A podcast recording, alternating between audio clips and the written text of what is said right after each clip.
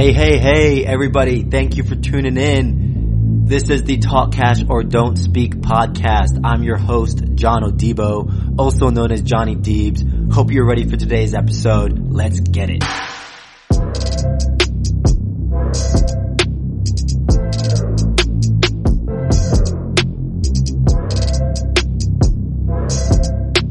People, you are tuned into a rant style personal finance podcast. If you're looking for someone to get in your face about personal finance and investing topics, I'm definitely your guy. The motto on this show is talk cash or don't speak. All right, so I'm sitting here with Janine Denny Mazzelli.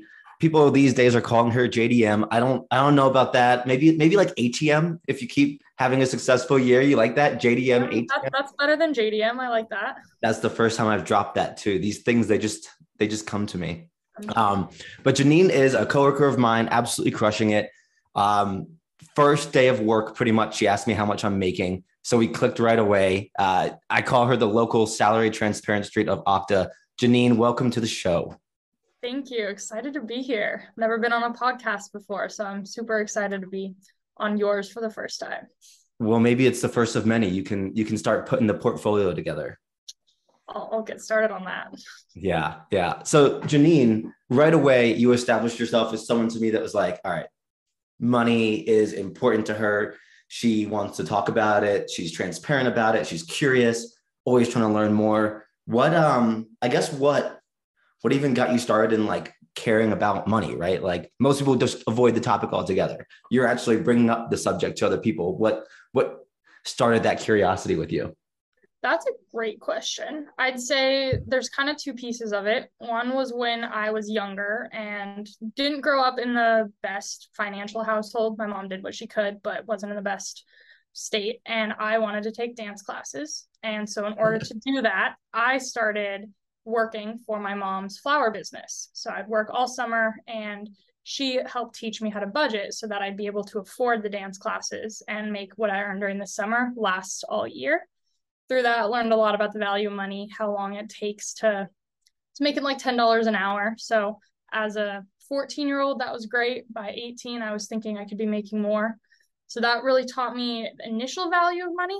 And then going back to my most recent previous employer, before we started working together, I was being severely underpaid and slowly learned through social media, things like salary transparency like you were talking about, that I was being underpaid by about $25,000 in just a base salary per year. Damn. And then got curious because if I hadn't started asking around, you never know. Yeah. You thought you were underpaid compared to your coworkers or just like based on your experience in in tech sales and, and just like life and where you are at?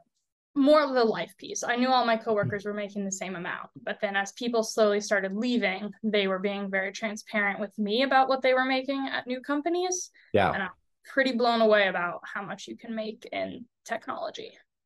Okay, perfect. That makes sense. Were you living in San Diego then? I was living in Seattle for most of COVID with that previous previous employer, and then I moved to San Diego and was here for about two and a half months on the previous salary before I moved companies. Gotcha. So for the listeners, Janine chooses really expensive places to live. High cost of living spots where that 25,000 might actually matter a whole bunch. Yes, where yeah. Yeah, um cool, cool. So it was 14 when you started like getting curious and like you said learned the value of money. So I'd say bet- I started dancing when I was 10 years old. And from like 10 to 14, it's obviously kind of child labor if you're working. So my grandparents were pitching in. But once I hit 14, I wanted to take on bigger teams and be part of a much more expensive outlet. And essentially didn't have a way to pay for it. And mm-hmm. so I started working for my mom's business full time over the summer, kind of here and there throughout the school year, and really learned how to budget there and would go to the mall with friends and didn't want to spend money because I knew that that was a dance class or that was part of a costume I was going to need. And through that, realized how hard it was at that time to earn money. Um, now I think work smarter, work, don't work harder but at that time it was this is how much it's going to take in order to pay the bills that I wanted to pay. That's awesome. You know, it's funny that you mentioned it's like child labor, right? Working that young sometimes low key, but you can, there's like a little hack and I forget who said that. Forget who. Oh, you know what? I interviewed for Paychex, uh, the 401k and financial services company. And then they do like payroll and stuff like that too. And I sat in, I did a ride along and I watched this guy basically pitch these small business owners that you can start an IRA for your kids at like a super young age. And and you can basically like supercharge their retirement. You could be you could be starting work at 18 19 22 whatever and already have maybe like 40k put away or something like that. That's pretty unreal. Yeah all those little loopholes you don't I, I feel like i've learned about over the past two and a half years. Like i've heard of that but i didn't realize it was actually real yeah when you started working i think my first job was 16 Okay. Um, and I worked at a golf course. And I was uh, I was just telling someone this the other day, but like when I when I was a kid, I saw my parents saving money. I saw my mom putting little quarters away, whatever change you could get into like a little piggy bank. And then at the end of the year, like twice a year, we'd go put that away in the bank and it'd be like $20, $50. And to me as a kid at 16, I'm, and also this is what, 20 years ago almost. So, well, no, sorry, maybe like 15 years ago, but $50 is a lot. Now now $50 not so much. Um, if you gotta if you're gonna donate money to a homeless person on the street which i know you guys have a lot of in san diego and seattle you might as well just give them a 50 you're not wrong. You're not wrong.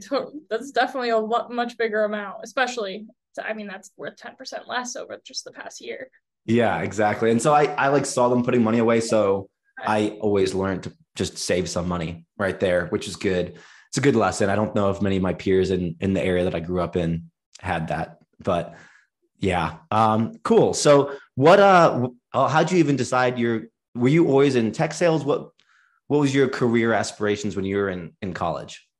Great question. So when I was in college, I was part of essentially an urban planning community development major. So my idea was to eventually go back to school and become a nutritionist, dietitian. So I was taking some science and some community development, intern for the city of Seattle working on food waste prevention. So absolutely nothing similar to what I'm doing now.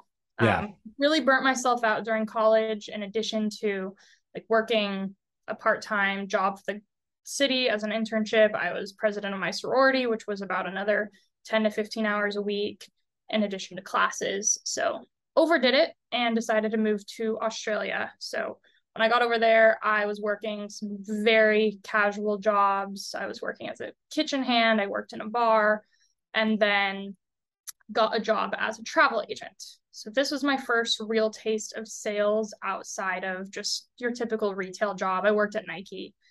And when I was a travel agent, I was pretty good at it and I really liked the perks. I liked that I had control over how much money I was making, where if I did better than other people or I put in a little bit more effort than everybody yeah. else was, I was going to very directly see that impact. And I did that for just around a year until COVID hit. And overnight, travel agents became very obsolete and ended up moving back to Seattle mid pandemic and was unemployed for a few months, applied for every job you can possibly imagine and then I found a job as a sales development rep for a company that sold software to hotels. So it's kind of still in that travel industry niche, yeah. gave me the ability to still talk to people about travel like I wanted to, but then started developing some actual sales skills. Got promoted there after a couple months to the equivalent of an account executive. And then about eight months after that, switched over to Okta, which it's now been almost 10 months. Very That's cool. Sort of my how I ended up in sales path. Yeah, that's funny. Everybody has their story, right? But um, and then for everybody who's curious, Janine is actually crushing it too. I hate, I don't really like throwing out compliments like that. I don't know why, you know, but, but I will throw it out when it's warranted. And sales is that kind of space where the harder you work, well, if it works right, harder the harder, the harder you work, or the or the smarter you work, right, the more results you're going to have, and then the more money you're going to make, which is which is absolutely dope there. Cool, cool. So when you started to get into sales and started to see like variable income, were you still budgeting based on like base salary? How did that work? Because I feel like budgeting is something that is unheard of for most people. in general, sadly enough. Us who make a variable income one year, maybe 60, the next year, maybe double that, right? Um, it's extremely important. So, how did you start going about that? So, the first taste into I guess when I was a travel agent, I was not budgeting at all. I was simply just saving as much as I possibly could. I had really low costs, so. I was mm-hmm. able to save. Then during when I got the first job um, as an SDR, I had kind of spent some. I mean, during COVID, like everyone ended up on TikTok, lots of scrolling, ended up on investment talk, and learned about Roth IRAs for the first time, which I was eligible for because of the income level I was making. So yeah. I decided my goal would be to max that out. So that was basically my first goal in 2020 was to max out a Roth IRA. At six thousand dollars, or was it like five five back then? Uh, I think it was still six. Okay. Five five or six, same thing.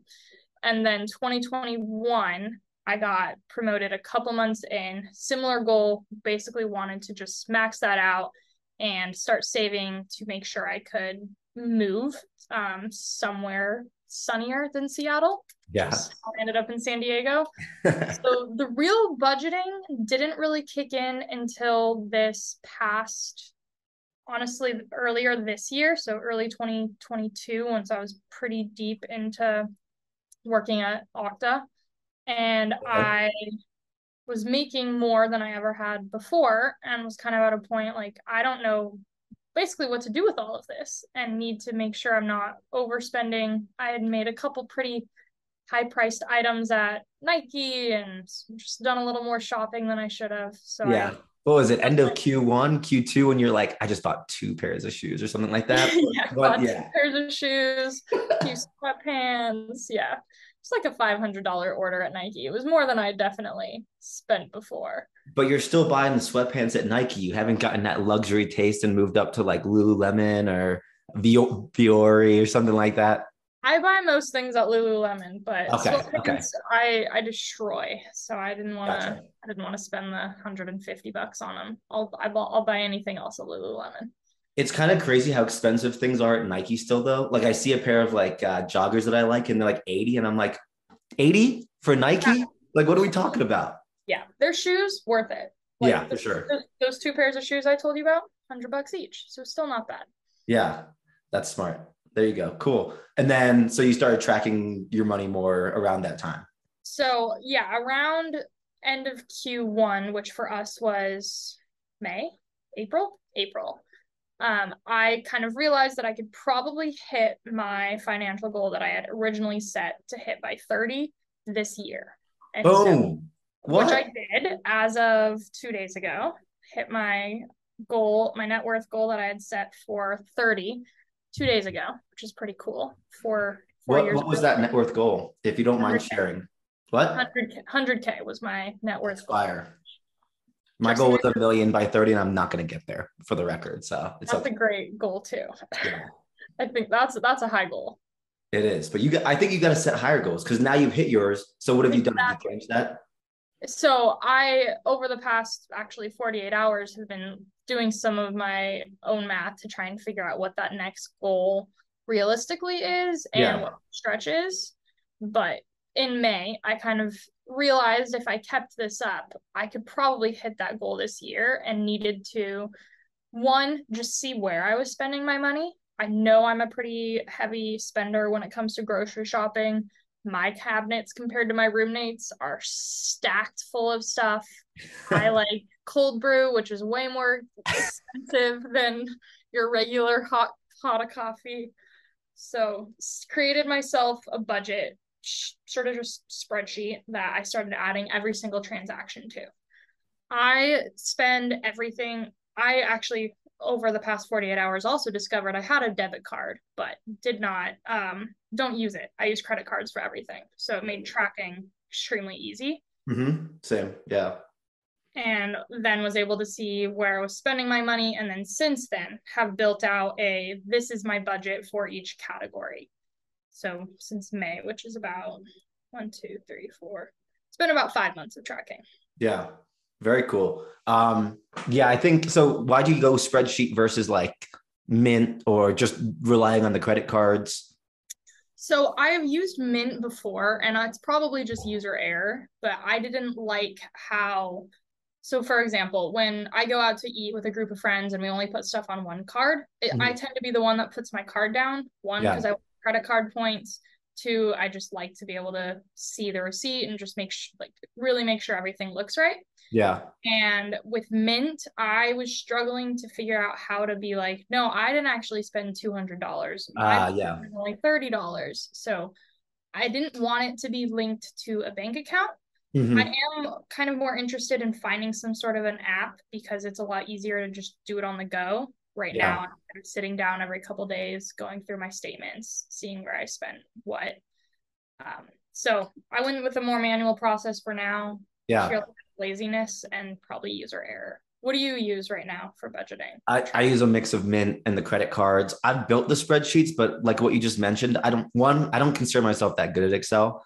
And I don't love manually having to go in there and, and add things and then change my budget. And uh and also it things will get more complicated is is kind of for us, right? Like, well, not necessarily for us, but like for anybody, as you get through life, things are going to become more complicated. And so like over the last two months since I bought the house, like I don't have a new budget. Like I've I've been spending like crazy to find it to furnish the house. I've been tracking everything more or less just to write them off for taxes. But Right. um I I have no idea how much I've spent over the last two months and then probably for the rest of September as well. It's it's been very stressful because also I've been traveling a lot and then I just don't have the time to sit down and manually do that. So I'm Yeah. going to rely on Mint or my credit card to kind of get get back up to that. But I like my credit cards because between them, usually you can just go in there and look, and I know pretty much exactly how much I spend down to the dollar, like over the last like three four years. And when I ask people that, and they're like, "I don't know how much I spent," I'm like, "What do you mean? I don't know if I can go per category like you could."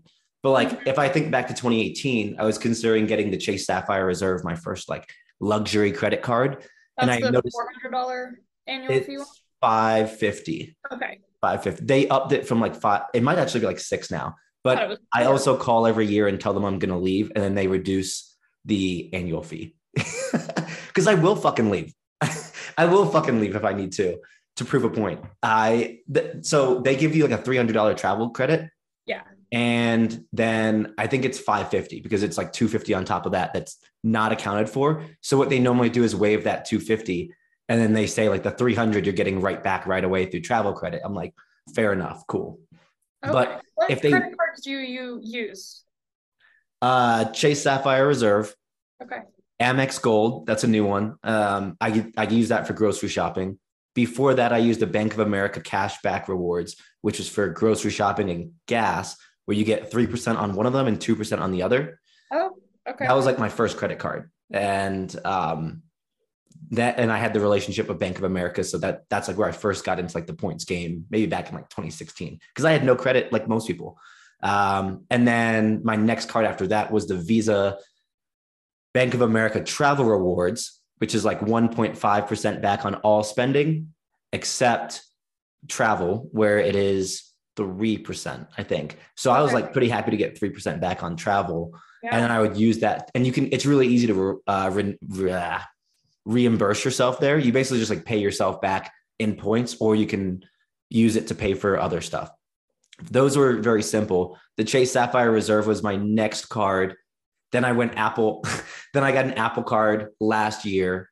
And then this year I got a different Chase card just because I wanted the points and the sign up bonus. So it was like $250 sign up bonus. Yeah, I think that's the Chase Sapphire, or no, I think that's the Chase like every day or Freedom, Freedom Unlimited is what that one is. Okay. So there's no annual fee. And then I got the Amex Gold when I realized I was spending like $500 a month on groceries, and that alone would cover the $250 annual fee of the Amex Gold. And then there was a sign up bonus of between $800 to $1,000, depending on how you redeem it. So that's free money right there, right? Like, yeah, so I, I probably have too many cards, honestly. But I don't know because I know some people who have way more. Um, when I went to apply for my mortgage, they were like, "What's this American Express inquiry?" I'm like, "What do you th- fucking think American Express is inquiring for?" I, I got a new fucking card because I kind of just decided like last minute to get a house, so I, I wasn't really planning in advance. Actually, last minute getting a house. Yes, yes. That well, I I started looking, and then I'm well because interest rates started going up. Okay, you probably have the same situation there in California, but here in Denver, people were bidding over price. I am mm. never ever unless it's like my dream house and I'm a millionaire, multi-millionaire because a million ain't shit, but uh, a multi-millionaire where I'm like comfortable. I'm not bidding over for a house. Like I, I just don't see property like that. I just want the investment portion of it. And if it's not paying me, then I don't consider it an investment. I'd rather put that money, 10,000, 20,000, 200,000, whatever you're going to put down for a house into a savings account or uh, not a savings account, uh, the stock market. Yeah. Okay. Hmm. So that's my card breakdown there. Uh, it's kind of lengthy there, but so I use that. And um, so like back in 2018, I was like, wow, I spent like $8,000 on travel this year. Now I'm wow. going to get the Chase Sapphire Reserve. I did a lot of traveling, but like I went to Vegas twice. One of those was for work. Went to Miami, spent way too much in fucking Miami. Um, went to Austin once for work, and I was using my personal card. I didn't have a corporate card, so that that helped as well. Oh, so then yeah. card like that is going to be worth it, both helping you see what you're spending and reaping some of the benefits from it. Yeah, I really like the reporting more on the Bank of America cards than the Chase because they'll they'll break it down via category and they'll show you your cash flow each month and such like that. So that's funny. Nice. I feel exactly the opposite. Really? I really enjoy Chase's user interface on their app and online. For tracking the spending and everything? Yeah. Okay. Hmm. But, yeah. So what are your next couple goals then? What, what what's what's lined up for Janine? One would definitely be looking into buying property within the next one to two years. I want to get a much more solid down payment saved up. So all of my extra cash flow is going straight into the stock market right now since I have my emergency fund very built up. Um, so working towards that. Um, ideally, I would hopefully buy in San Diego. However, as I'm sure you're somewhat aware, the housing market's pretty absurd. Anything you really want to get here, you're looking at minimum a million dollars for something that doesn't yeah. require extensive work. So that's one of the goals. I'm currently trying to figure out what my next net worth sort of goal is going to be. Mm-hmm. I'd love to hit a million by 30, but I don't know if that's realistic. That'll probably be my stretch. How old are you now? I just turned 26. Four year Well, so 26. That's like five years, right? Or four four years. That's, not. That's not bad. That's not unrealistic, especially with like stock options and stuff. Yeah. Like the ESPP. Uh, mm-hmm. Okta is very low right now. So we were but buying in it. We are buying at such a low price, right? Um, for for the ESPP, the stock options, like I said the other day, I was like, we ain't never retiring off of those. it's not a loss until you sell. exactly, exactly. So that's like a war chest that you can totally kind of forget about that will grow in the background. I I mean, I I believe in our company and I believe that it's going to grow and, and go up and over time. And I so. do too as well yeah. as as you move up within the company you get additional options here and there or i don't know the exact language around it but it's definitely something that can be a little nest egg for the future and hopefully within four years it'll be worth a lot more than it's worth right now so, it would be crazy to think that our company would triple in stock size but like when we joined, I think you're it was probably like 240 for you, right? You joined like a week before me. 70. So it's down about 73% since I joined. Exactly. So the idea of it like tripling or so, right? Like it's it's down at like $70 per share. It needs to almost triple to go back to where it was before or almost quadruple. Is that so unrealistic over like a four year period? Because that if that quadruples, every, all your ESPP, that quadruples right there. Very true. And yeah. I mean, if it can go down that much, I think it can go up that much. I'm definitely still learning about the stock market and yeah. how everything actually works. Um, I don't know if you looked at Okta's earnings call, but it was a really positive one. Right, I know. The stock price goes down. So I was pretty, that's something that I goes right above my head. They basically, I think the market kind of overreacted. But anybody that knows the space, people that are using Okta are like, you guys are the best in class, right? Like if when your biggest competitor is Microsoft, you're doing something right.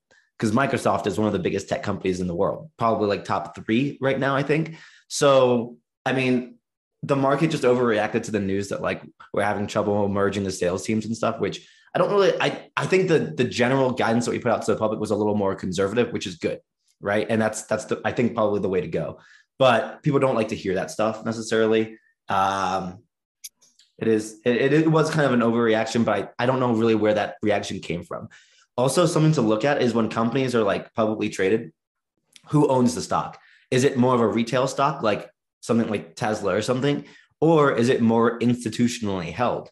And Okta is more institutionally held. Not that I have a buddy when I um when I went back to St. Louis, he's like, I feel like you're always working for these small tech companies I haven't heard of. I'm like, we're a billion dollar company. Uh, if you haven't heard of us, that's your problem. What company do you fucking work for again? but I didn't say that. I was just like, yeah, I was like, we're, we're, pretty big. Like you use it a lot. People might not just know on the back end of like MLB.com or Peloton or something. When I worked at Autodesk, that's a like a huge tech company, been around since 1986. No one's ever heard of them because it's very engineer and architecture specific. People who are engineers and architects like, no way, I learned that in college. So it just it just depends, right? It's just a different type. It's like Adobe, but like we all know Adobe because everybody thinks they're a graphic designer in some manner. You're not wrong. Yeah. That's that's very accurate. What I'd say one of my not one of my favorite things, but something I like about Okta is when I meet someone new and they're like, "Where do you work?" and I say Okta, and they're like, "Oh, I use Okta." Yeah, I do. I do love that too. I'm sure you do. I'm sure you have, and I'm sure you've used it places you don't even know. It's- there you go. Exactly. Yeah, yeah. So cool. Um. So in terms of like building out your career, what are your what are your thoughts on that? And what are your thoughts? Like you're involved in like uh the woman in Okta type of mm-hmm. situation. What are your thoughts as like a female in like a kind of predominant tech is majority men, right? Like I don't know if we can say that these days all the time, but like what are your thoughts there? And building your career in we'll say a male dominated world. I think the the parity is getting better but yeah. That's a great question and actually something i am very recently working on specifically at okta. So there's a very small group of us that are starting up sort of a women in sales specifically. So okay. be able to talk about it. We're again still very new but things of see talking to women that have made work their way up to enterprise sales in a segment where you and I currently work, it's a lot more split in my experience between men and women. I feel yeah. like on the sales floor in the office, there's a lot of women around, and that's super great. But as you move up segment, women slowly start. I mean, and this is from my understanding, just part of it anyway, is women leave the workplace as they get older. Again, that's changing, but something to kind of understand is just where it goes, trying to figure out what opportunities are there for women and what struggles specifically you're going to encounter as a woman in sales. Mm-hmm. There's very free, I mean, on a daily basis, I join a Zoom call and I'm the only woman in the room of five different men that work in IT or engineering at various companies. So there's yeah. definitely more of a male dominated place I'd say in most cases, I feel like I get the same level of respect. There's definitely been a few exceptions to that in my career so far at Okta. But as far as career goals specifically go, definitely want to work towards moving up segment, working with bigger companies, and potentially move into management. But I feel like there's still a lot of uncertainties of whether I want to manage people a little while ago I mentioned how I like having control over how much I earn. Yeah. And when you move into management, you have a lot less control because it's based Absolutely. on five, six, seven people if they have control over what they make. Yeah.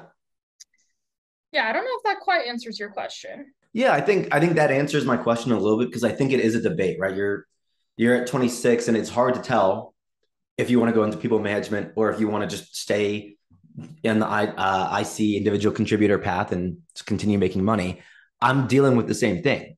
I, I, I thought I wanted to go into management and just work my way up to VP. My goal was to get to like a CRO level at a startup, so I could hit the jackpot in terms of equity.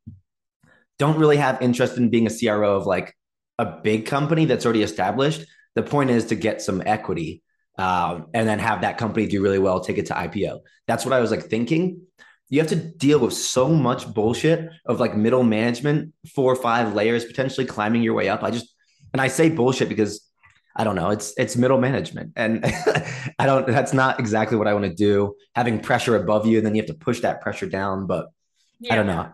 It it sounds like a lot. I've always been a this sounds cheesy when you say it, but natural leader. Like I just want to take on leadership roles in yeah. different things. I want to help people get us better places, but I don't know if that path involves management the more that I learn about it. And maybe it means it doesn't involve management in sales, maybe it involves it in something else. But I think as of right now in a sales career, I see individual contributor as the main yeah. way to make money and have that work life balance that I want. It also doesn't necessarily mean management right now, right? Like you, you, so I think some people probably hit like, we'll say just for rough estimate of age, like 31, 32, where they start getting married or something. And then they, uh, they have kids and they want more stability. Cause as you move up to enterprise sales, that's more travel and we've been traveling a shit ton this year already. Um, I don't know if all companies travel as much for managers, but usually that's more of like a, a stable role. You also have more stability in terms of salary, so there's not that huge fluctuation. So I think that's some of the, some of the reason that pushes people into management. That's a really good point. And for me specifically, I'm still very uncertain on the kid front. I mean, yeah. I'm 26, so I'm still young. I have time to make that decision, but I like love to get married, but children are very uncertain. So in a way, there might be more opportunities as other men and women in their 30s are looking to take on more chill roles. There might be more opportunities to jump ahead as an individual contributor. Mm-hmm. Yeah, I think um, that's a perfect segue right here to talk about this article. Uh, I sent it to you and I think I posted it on on the Instagram, but it's basically it was a, a Bloomberg article talking about how women who stay single and and choose not to have kids are are having a higher wealth income or uh, what a higher wealth net worth than even men. It's one that they were saying they're getting richer, but it was like they're getting richer than men who are also choosing to be single and such. What were uh, your thoughts on that article? I'd love to hear your thoughts at first. Then we can kind of dive into like some of the other aspects of, of that whole situation? I thought it was a really thought provoking article. There were a lot of strong statements in there, and I didn't have time to look into where they were pulling all of the data from. But as far as women who choose to stay single without children being quite literally wealthier than men is fascinating to me because there's, I mean, as you're aware, there's a wealth disparity. Women are traditionally paid less than men. So I found that very interesting. Makes me wonder about pieces of are women better at budgeting? Are what are what steps are these women actually taking to make them wealthier than single men? Yeah. In the end. And then on a different note, I texted you about this. I was pretty blown away that it costs about $300,000 to raise a child from zero to through the age, so until they hit 18 years old. I had the number 100K in my head, which was probably the number from when I was like a tiny child. Yeah. And that's a lot of money. If you're having two or three mm. kids, imagine what that three to million dollars could be doing in the stock market for you as far as building wealth. Yeah. I uh I'm I'm kind of torn on kids too, only from a financial perspective. In my mind, I think I want oh. kids. Go ahead. No, that's interesting. No, keep going. That's interesting.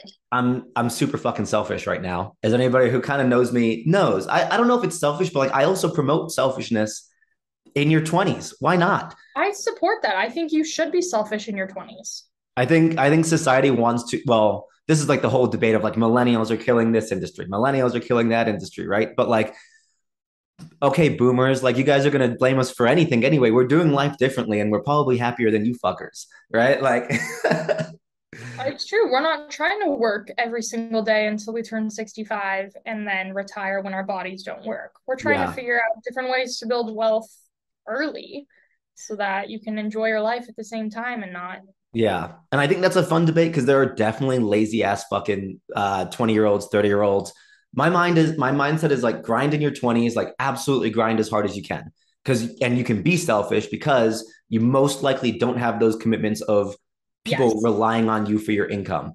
And that's very lucky. As as it gets older, it'll be potentially kids, potentially significant others, potentially parents, right? Like um and so that's why that's i guess what i mean of like being selfish in your 20s focus on yourself work those 12 hour days if you don't want to work the 12 hour days go travel and everything too but like do whatever you need to do. But like I also I talk about money all day and it's talk cash or don't speak. So I think you should be focusing this time on getting your money up because as soon as you get to your 30s, it's going to be harder, or you're just going to be a miss. You're going to have missed out on like five to 10 years of earnings. One of the best things I learned from, again, probably TikTok is how much farther ahead you can be by starting investing in your 20s versus in your 30s. If you invest $100 a month in your 20s and then $200 a month in your 30s, you typically are literally not going to catch up to that 20 year old because of compound interest and how time is going to benefit you. So I agree completely. Your 20s are time to kind of put your head down, figure out what's going to make sense for you. And especially in what it sounds like both of our situations are, like make as much as you can. Yeah. And ideally, I mean, I want to set myself up where I don't necessarily need to be making as much income as I am now because I have enough invested that I'm going to be perfectly fine for the rest of my life. Absolutely. Yeah. So when I hear that kids cost 300,000, it's like, all right, I was an only child. So if I have kids, the only reason I wouldn't is because I want to retire early and they low key set me back from that. I'm selfish now, but I do think I'll probably want kids and I hope whatever. I'll just instill that winner mindset to uh, my kids. That's so toxic.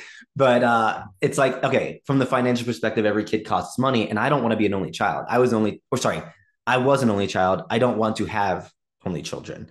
Uh, I don't know if you know this. I'm also an only child, and I agree completely. I would yeah. never, I would not want to have an only child. I remember we we talked about that, and you're like, I wanted. I think you said you wanted a brother and a sister, right? Ideally, or something. Um, I would be totally open. I oh. could see adopting more than I can see having my oh, own. But in either case, brothers and sisters, or when you're like an adult, uh, like just adopting two kids. Okay. Okay. But, uh, gender, not necessarily super specific. Yeah. Um, but I agree. I wouldn't have just one, which means your cost, like if you're thinking about it transactionally, is going to be minimum six hundred thousand dollars or so over the course of 18 years. Yeah. So the the study, the results of this study for for the listeners here said that single women without kids had about $65,000 in wealth on average. Now, like you said, Janine, that's really interesting because it's like what age, right? Like they don't really share too much on the article there, and I didn't really dig much deeper. But that was 57,000 for men who were single and didn't have kids. Then those women who are single mothers $7,000. That is staggering. And then men with children, $59,000. I think the with children part is pretty easy to, to dig into because women are, are, more likely to quit their jobs and take care of the, the kids. Mm-hmm. Men are more likely to be the provider. That's been over the past. We're starting to see a change now, kind of, or, or leveling out, but you can't make up that wealth difference overnight. So, so that definitely makes a sense. But but for women doing seven, eight thousand dollars better without children, it's like, hmm, that's that's interesting. And that's like society will also tell women that they're very selfish for not having kids. Yes. Very selfish for not having kids. Also, you can be called selfish if you have kids, but also want a career. It's like the what's classy if you're rich and not if you're poor, being a stay-at-home mom if you're if you're rich that's classy. If you're not rich that's considered kind of trashy. Yeah and you and you can't do it anyway right? You're gonna live off welfare and, or some shit. Yeah which is not gonna be enough to provide a good life for two kids. So it's it's a it's a big thought especially for someone like you or you or i who is definitely generally more financially literate than the average person. Absolutely. Until you find the talk cash or don't speak podcast. It's what? right? Until they're not financially literate until they there find the go. Cash or Don't Speak podcast. Correct statement yeah. right there. So yeah, I mean it's it's tough to debate because you guys have to debate whether well, first of all, also you possibly lose out on like a year of earnings when you're pregnant or you have the kid, depending on company benefits and all that too. So it's you know what's really interesting the other day, I heard a woman talking about so there's a difference of of benefits when you have maternity leave. Some companies will just pay you your salary. Some companies, well, we're in sales, right? So what are they going to pay us? Our base salary, 50% of commission, then you're losing money. Um, so it's that's also another thing to think about, right? Like you're you might have a maternity leave, but are you getting paid during your maternity leave? I had never actually thought about that until earlier this week. I was talking to a different one of our coworkers who was like, Yeah, I want to have kids in the next three to five years. Yeah. And they work in sales. And as a woman, it's like, Are you going to get paid your base salary or are you going to get paid what you should be earning? Yeah. Every sales job, you're going to have your on target earnings, which involves some form of commission. And usually that's what you want to actually be be making enough money. Yeah. So do you take that loss and just scrape by or do you yeah, it's just it's a lot more to think about. Yeah. I uh, I talked about this in an episode probably a couple months ago, but there's this woman who was going to have bonuses and all that and basically they only paid her 50 she, I think she was a higher earner, like 300, 400k, something like that. They were only going to pay her half of that while she was off on maternity leave. So she wanted her and I forget if it was a husband or boyfriend, but okay. she wanted her she wanted her significant other to pay her the difference. I've heard about this. I, I think I read this same. I don't remember if it was an article or what it was, but I, it was it was a Reddit post. Okay. And so I started sending that around to everybody, and I'm like, that's not who I'm having fucking kids with. From the male perspective, it's like, no, because we're going in this together. That extra money to me should go in a bucket towards the kid. Like if you're like, okay, pay the difference of my salary and that, we could we could negotiate, right? Like if you're in a relationship with me, you're gonna have to fucking negotiate. but we could put that towards the kid. Why would I give that to you when we should be thinking about the next generation, our fucking offspring? I think this is one of those situations where did they have combined finances or did yeah. they have individual finances? Yeah. If it was completely individual, I think it was a very valid statement. They, they were they were individuals. They they had different bank accounts and everything up to that point. So then in that case, it kind like I I feel like there's more justification than there yeah. is in a different case. But maybe that's one reason you sign a prenup is this is what's going to happen and this is where the money goes. Is it yeah. going to kid? So on. I, I guess my concern with it was it's the wrong mindset. Like as as a money guy, right? Like I don't want like, you should totally get your money, right? And I want to get my money too. But like as soon as you start having that kid, you need to go into like, I guess it's still self preservation mode a little bit, but like, let's think about the fucking kid.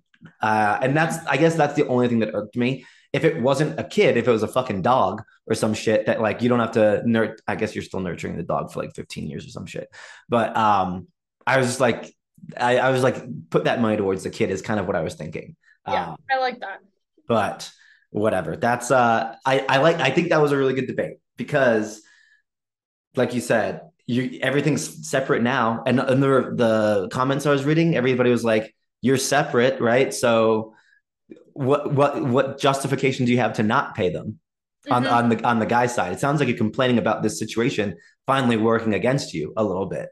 Yeah, I think that's one of those, like you said, if you're in a relationship with you, you're going to negotiate things. and I think a lot of relationships are negotiating. Yeah especially when it comes to finances. I've never reached that point where I've had to get into those financial conversations, but they're they can be uncomfortable. And yeah. that's I hadn't really thought of before of the man's not going to have as big of an impact on his career as a woman, even just looking at the length of time you would take for maternity leave. I think at Okta it's something like 18 weeks, and for men it's something like eight.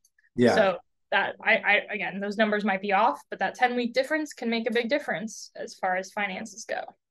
I think i have a benefit in the dating game of being able to talk about money and such because i'm i'm a guy. So when you go to talk about money certain guys naturally are going to have more ego in that conversation. And so that's one hurdle that you're going to have to overcome. The second is if you're making more than the guy i guess that's also still ego but like you're going to have to talk about that. And they and they might lie right and then you might never get any true transparency on like how we are going to do as a as a couple. But i think in general like there the ego will play in of like oh like if the guy is making more they'll be like i want to take charge of this stuff. But then like what what happens when the girl makes more? Do you pay for more stuff or do they still pay for more? Because of uh because that's what traditional courting looks like. So those are those are just additional intricacies that you're gonna have to navigate the money talk as when leading it as a as a woman I, that's just from my perspective. I agree. And there's also a, I've experienced this, this sort of mindset of, well, if I can do it, like they should be able to do it. Women statistically or in general will have a harder time reaching a certain income threshold. So if I can do it, why why aren't they doing it? Yeah. Get your money up, bum. Right? That's what you're saying. No, I mean, there's that song, right? Like Scrub by uh TLC or someone. Do you know Yeah. that song? Uh, Yeah. I live under a rock. Yes, I know that song. Okay. So for years, women have been saying, don't come to me unless you have your money right. Right. So uh, if a girl makes more, are you still going to have that same mentality? I don't know. That's, that's, is their money right if they're making more than a median salary, but less than you? More things that you're going to have to figure out as you start to have those more serious relationship date talks and stuff. But I don't know. I like talking about money on like the first date. But Mhm. again, I think if you're a girl and you bring that up, might be a little different. A guy might be like, why is she talking about money all of a sudden? And these motherfuckers might think she's a gold digger because she's talking about money on the first date. Like, bitch, no, I'm worried about you, gold, them, gold. Morgan, you don't have enough. I'm not worried about me. Yeah. And then it's like, okay, well, they only want me for my money. Or the male ego is, I mean, I know this. It's very, well, mine's not really fragile, but the male ego is fragile. Trust me on that one. So it's, And money's a hard topic for anyone. You have to get to, like you mentioned at the beginning, one of the first, if not the first day I met you, I asked you what you were making, and we Yeah. talked about money the first day. Took a long time of getting comfortable to just be upfront with someone about what they're making. But through those conversations, I've learned a lot more. And when you bought your house, I asked you, like, are you okay sharing like how much you put down and what it, that looked like? And that breakdown gives me a lot more knowledge to go into my life that way. But getting into those conversations, whether it's with friends or relationships or coworkers, takes a while to get comfortable because we're basically taught don't talk about money. It's, right. But if you don't talk about it, you're not going to learn about it. Yeah, no, it's fucking bullshit. That- That's more of a boomer mindset there of like, don't know what people are paying. Then that, first of all, I think everybody's like, now that opens up the whole ability for minorities or women or anybody to be paid less than their their counterparts. But Yeah. It gives you a chance to just measure where you're at and measure your goals. Someone just bought a house, but they make 150. I make 60, so I can't afford to buy a house like that, right? Like that that makes sense logically if you think about it logically. Emotion also comes into play, which is why this show is called Talk Cash or Don't Speak. There is no room for emotions on this show. All right. Moving on. We're talking about salary transparency, career progression. What uh what are you doing outside of work? Any side hustles, any any ideas for like business or entrepreneurial journeys? It's a great, great topic. So I am currently not doing anything outside of my day job, just spending money. Not spending any money outside of my day job right now. But I do have two sort of side hustles in mind. Um, I mentioned earlier I worked in the travel industry. I'd love to one day own a little hotel or a little hostel on the beach and be able to have that just make not even necessarily a large chunk of money, but some money on the side. Yeah. But something I see in the nearer term that I've been looking into for the past couple of months, haven't made huge steps on, but is becoming a certified financial planner. So I have learned a lot, um, especially through. I've focused more on women. So her first 100K on Instagram and TikTok, and something called Ellevest, which is a financial planning firm specifically for women. I see a huge opportunity and gap where women are not one learning about money or planning money. Um, women also traditionally live longer than men, and most retirement schedules are built around a man's life expect- expectancy I didn't know that. versus a woman's. Yes, very fascinating. Even though women will live five to 10 years longer, Yeah, could end up with not enough money. sure. So I've been looking into something like that to start as a side hustle. One day I think it'd be cool to own my own business, but I'm definitely, I'd say five to 10 years away from doing that. I like the reliability of having a base salary right now as well as commission, but I could see something like that forming over the next few years and focusing specifically on women and what they need to do in order to set themselves up individually and Yeah. being able to take in mind kids and leaving the workplace and living longer than their male counterpart if they're in that kind of relationship. Yeah, no, that's awesome. I, I I have some thoughts there. One, the business situation. The more and more you talk about money, like you're doing, more and more of your friends might catch on to that, or you'll just attract more people in that mindset. So I have like three or four buddies that are like, oh, we should do this. We should buy a car wash, right? We should do this. And these aren't things that I'm necessarily always thinking of myself. They're coming to me. And then we look into it and we're like, okay, a car wash is a million. Someone else the other day came to me and asked if I wanted to, or if, we wanted to start looking into storage units. And we looked it up and it's like $4 million. And we're like, not not right now. We're, we're, we're gonna have to come back to that one because these yeah. you don't have to buy them cash. You can get a loan, but totally. you have to put about like ten percent down at least. So you will attract more people that are likely to potentially partner with you as well. Mm-hmm. And you don't have to have the business ideas, or you can buy existing businesses that are already doing well. So mm-hmm. I'm gonna plug one more account for you. I think her name is Codie Sanchez, and she she's an entrepreneur on Instagram. She has a TikTok too, and she what Okay, cool. Oh yeah, and she posts about like buying car washes, buying laundromats, these cash businesses, and then just maybe like refurbishing them to the future or just make them a little more presentable. And uh, I mean, she's killing it. She also does Airbnbs and stuff too, but she's killing it. And that's when she first said, "Why would I start my own business?" There's already one that's working. That uh, businesses fail in the first two years, like they have a high six a low success rate, high chance of failing in the first couple of years, why not buy one that's been around and then you just add your expertise, whether that's marketing, branding. Uh, maybe you're a you're a, a, dollar cruncher, and so on the back end, accounting wise, you can find a way to make a little bit more profit. So that's another one. I think you'd probably really like that account. All right, I will definitely give that a look. Thank you. Yeah, yeah no problem. Um, and then okay, the financial planning. When are you going to do that? that's an awesome side hustle because it'd be fun, but like you're selling your time for money still. Yeah, that's it's a great question. It's definitely more another job where it's not going to be making me money without me working. Yeah. Would be the ultimate goal is just having cash flow without having to do much. Yeah. But I also think it's something I would develop like get a lot of I'd feel very rewarded being able yeah. to work directly with women in their financial planning. I mean, another option is get, getting that certification, starting a business, and hiring people to actually do the work and just taking a portion of their profits. Yeah. There's always a way to eventually make it less work, and it's more of an idea right now than it is an actual execution. Yeah. I don't know I want to do school on top of a full time job in my 20s. Yeah, that's a grind too. But especially when you're already making good money, it's like, why would I go back and do that? But exactly. it opens up options and, and like you said there there's different ways right? Like maybe you start at first but then you just uh, or you transition away from the workplace and you do that because it brings you more joy. Mm-hmm. options. Options are always good to keep open. Never throw yeah. all your eggs in one basket. Yeah i agree. I like that. Cool. Um well janine how can people reach you how can people find you follow the journey of uh JDM, the ATM down, down in San Diego. You're gonna have people sliding into your DMs being like, I heard they call you the ATM. Please do. if you slide into my D- ATMs like that, I'll definitely reply to you. Um, my and, and you're gonna give them money.